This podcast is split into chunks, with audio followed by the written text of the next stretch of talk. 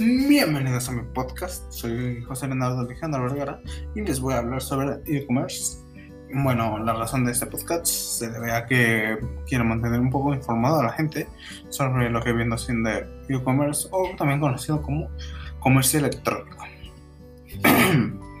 El comercio por internet o comercio en línea consiste en la compra y venta de productos o de servicios a través de internet. Así son redes sociales y otras páginas web. La, cantidad de comercio llevado a cabo electrónicamente se ha extendido de una manera extraordinaria y ha tenido un aumento increíble debido a Internet. Una gran variedad de comercio se realiza de esta manera, estimulando la creación y utilización de muchas innovaciones, como la transferencia de fondos, la administración de cadenas, el marketing, etc. la mayor parte del comercio electrónico consiste en la compra y venta de productos o servicios entre personas y empresas. Sin embargo, un porcentaje considerable del comercio electrónico consiste en la adquisición de artículos virtuales, como vienen siendo los softwares y derivados que tienen, y también muchos accesos premium a un sitio web.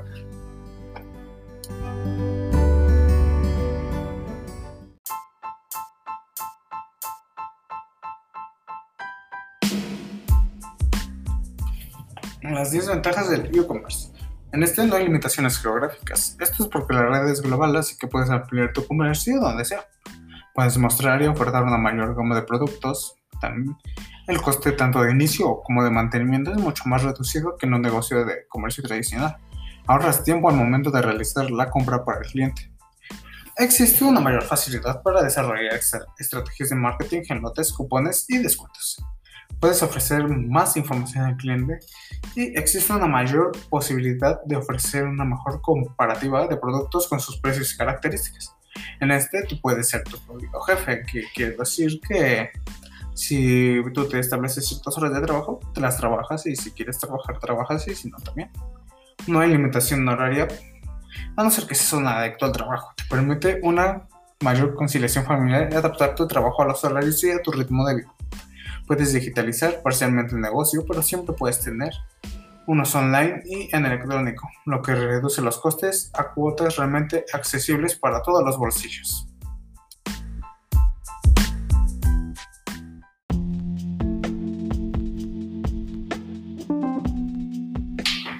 También tiene sus desventajas, como por ejemplo la competencia es mucho mayor ya que cualquiera puede poner en marcha este tipo de negocio. ¿A qué me refiero? A que si tú tienes una idea, un proyecto o quieres sacar adelante pues, tu propio negocio, solo necesitas empezar a promocionarte y pues es muy sencillo, muchísimo más fácil que un negocio normal. Existen consumidores que prefieren ver el producto antes de comprarlo y desconfían de los pagos en línea. Ya esto surge a las estafas que suelen pasar, ya que me ha pasado que conozco gente que tú les dijiste, ah, bueno, te recomiendo esta página de compras, compran y les mandan algo totalmente distinto y es donde empiezan las desconfianzas ya que no te llegó lo prometido. No de todos los productos pueden venderse en línea con la misma facilidad, como por ejemplo, quieres vender un celular, mm, no es igual de sencillo que vender ropa, ¿me entiendes? Es vender ropa es mucho más sencilla, mucho más económica y en caso de hacer una inversión de ropa usada, como por ejemplo en Nutrient, tiene ropa utilizada, es muchísimo más barato que comprar un celular en línea de una persona que ni siquiera conoces. Los gastos de envío pueden resultar muy caros cuando el volumen es pequeño. Fidelizar a un cliente es bastante difícil por la amplia gama de competencia, lo mismo que decimos. El mercado es muy grande, mucha gente está en esto de los negocios en línea y pues es muy difícil que una persona compre seguido en un lugar donde le pueden ofrecer distintas cosas y a un precio más económico. La seguridad del sitio puede dar muchas dudas a los clientes potenciales. ¿A qué se refiere? Que si tu información o todo lo que estás haciendo no da la pinta de que es un negocio comparable lo que tú haces, simplemente se pierde porque la primera impresión siempre es importante. Los consumidores quieren el mejor precio y el mejor servicio y es difícil conseguir ambos siempre. Esto es en todo, no te preocupes. Esto sucede día a día. Por ejemplo, quieren comprarse un iPhone al precio de un Alcatel. O sea, no se puede porque es mucha calidad a un bajo costo. Entonces es imposible. Simplemente a veces se puede y muchas veces no. Si se tiene a procrastinar es muy fácil distraerse con otras cosas o tareas, sobre todo si está en el hogar. Pues es lo mismo que digo, pues depende de tus horarios de trabajo lo que estés realizando. Se corre el riesgo de sufrir ataques de phishing, que son robos de claves y contraseñas y actos malintencionados. Si se cae tu página no podrás ofrecer lo que estás vendiendo perdiendo esas ventas. Lo que decimos, si no tienes un buen servidor, bueno, si no hay un buen servidor y se cae tu página y ese día tenías una venta potencial, se perdió todo lo que tú estabas haciendo. La impaciencia del consumidor. En una tienda física cualquier duda o pregunta puede ser respondida instantáneamente, a contraposición de lo que suele suceder online. Asimismo, el tiempo para adquirir un producto tampoco es inmediato y cuando una persona tiene prisa, puede incluso decir, decidir no adquirir el producto por los tiempos y la demora. Se refiere a que gente muy desesperada que ya le urge el producto que está solicitando y simplemente dice no lo quiero y no, te pide un reembolso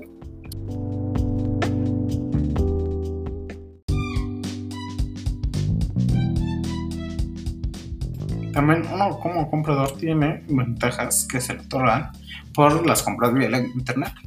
Como por ejemplo encontrar un producto a menor costo. En esta a uno se le permite tener más oportunidades de navegar y encontrar un producto que se adapte a nuestra economía.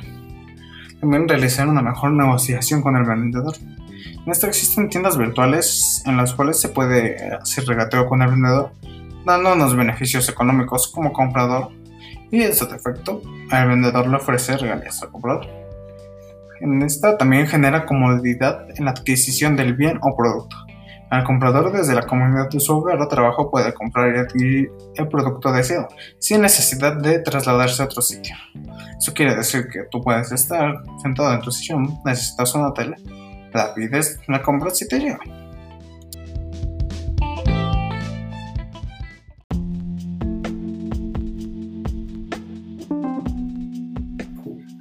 Las características del comercio electrónico.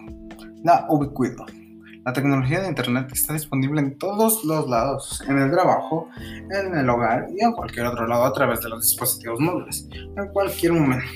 El mercado se extiende más allá de los límites tradicionales y se elimina de una ubicación temporal y geográfica. En este se crea el Market Space, alcance global. La tecnología se extiende más allá de los límites nacionales, alrededor de la Tierra, y se habilita el comercio a través de los límites culturales y nacionales, sin problemas ni modificaciones. El Market Space incluye potencialmente miles de millones de clientes y millones de negocios en todo el mundo. La riqueza. Es posible transmitir mensajes de video, audio y texto. Los mensajes de comercialización de video, audio y texto se integran en una sola experiencia de consumo y un mensaje de comercialización. La interactividad. La tecnología funciona a través de la interacción con el usuario. Los consumidores entablan un diálogo que ajusta en forma dinámica la experiencia para el individuo y hace del consumidor un copartícipe en el proceso de entrega de bienes en el mercado. La densidad de la información. La tecnología reduce los costos de información y eleva la calidad los costos de comunicación, procesamiento y almacenamiento de información se reducen en forma dramática, mientras que la prevalencia, precisión y actualidad se incrementan de manera considerable. La información es abundante, económica y precisa. Pero la personalización, adecuación. La tecnología permite entregar mensajes personalizados a individuos y grupos, y la personalización de los mensajes de comercialización y la adecuación de productos y servicios se basan en las características individuales de cada uno de ellos. Y la tecnología social, generación de contenido por parte del usuario y las redes sociales. Los nuevos modelos sociales y de negocio de Internet permiten que el usuario cree y distribuya su propio contenido y se comparten en las redes sociales. Y quiere decir, es como esos negocios que uno ve de vez en cuando ahí en Facebook, ah, vendo zapatos y dices, oh, están chidos. Entonces ya preguntas y pues es también un pequeño empuje para tu negocio.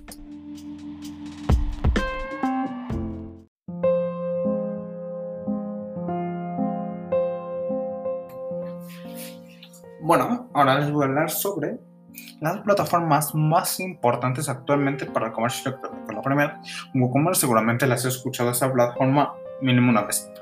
Es un plugin para WordPress, por lo tanto, es ampliamente reconocido por combinar la destreza de una plataforma sobre comercio electrónico con las funcionalidades de este sistema de gestión de contenidos. Esta principalmente es caracterizada por ser muy sencilla de usar y de optimizar a nivel de SEO. Magento.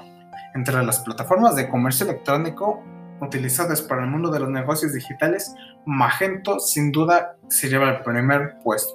Y no es de menos, ya que es la plataforma recomendada por gran mayoría de expertos gracias a su solidez, flexibilidad, escalabilidad y disponibilidad de integración con otras plataformas. Shopify. Esta es una buena opción si tú deseas emprender en el mundo del comercio digital de forma rápida, sencilla y sin muchos requerimientos de desarrollo. Shopify se caracteriza principalmente por contar con miles de plantillas visualmente llamativas que transmiten seriedad y profesionalismo, una característica muy solicitada por los usuarios de la era digital. Además de esto, su estructura de costos es muy organizada y transparente, de tal forma que puedes calcular cuánto invertirás en la realización de tu comercio electrónico desde un principio, sin llevarte algunas sorpresillas por cargos ocultos al final. Y por último, PrestaShop. A pesar de que esta plataforma es de carácter gratuito, sus plantillas y plugins suelen tener un valor más elevado que las de otras plataformas como WooCommerce. También, la sencillez y facilidad de uso son las características más predominantes de esta plataforma, lo cual hace de una de las favoritas para pequeñas y medianas empresas. No se necesita un conocimiento excesivo para dominar con comunidad la tienda online y su experiencia de usuarios es tan intuitiva que resulta con gran fluidez de utilización. Y bueno, esto sería todo por mi podcast. Un poco sobre lo que viene siendo el comercio electrónico, lo más general, con algunos ejemplos. Y me despido de ustedes y hasta la próxima.